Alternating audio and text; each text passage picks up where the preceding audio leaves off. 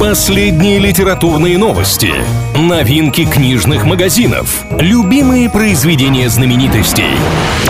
Книга ворот на правильном радио. Приветствую всех книголюбов, с вами Андрей Лапин. Ближайшие пару минут будем говорить о литературе и всем, что прилагается. Что важного?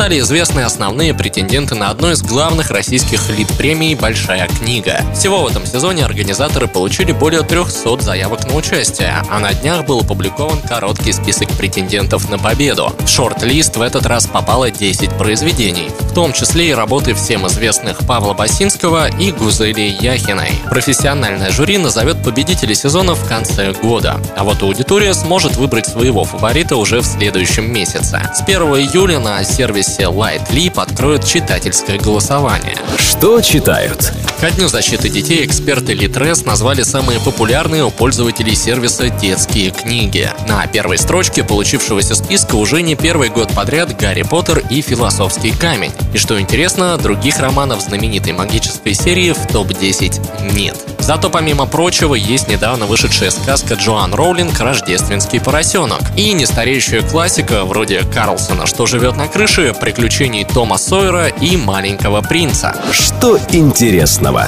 В Москве появился новый памятник Самуилу Маршаку. Бронзовая скульптура изображает поэта, сидящим в кресле в окружении детей. Установлен арт-объект на Лялиной площади, неподалеку от которой Маршак прожил почти 30 лет. На этом пока все. Услышимся на правильном. Книга ворот на правильном радио.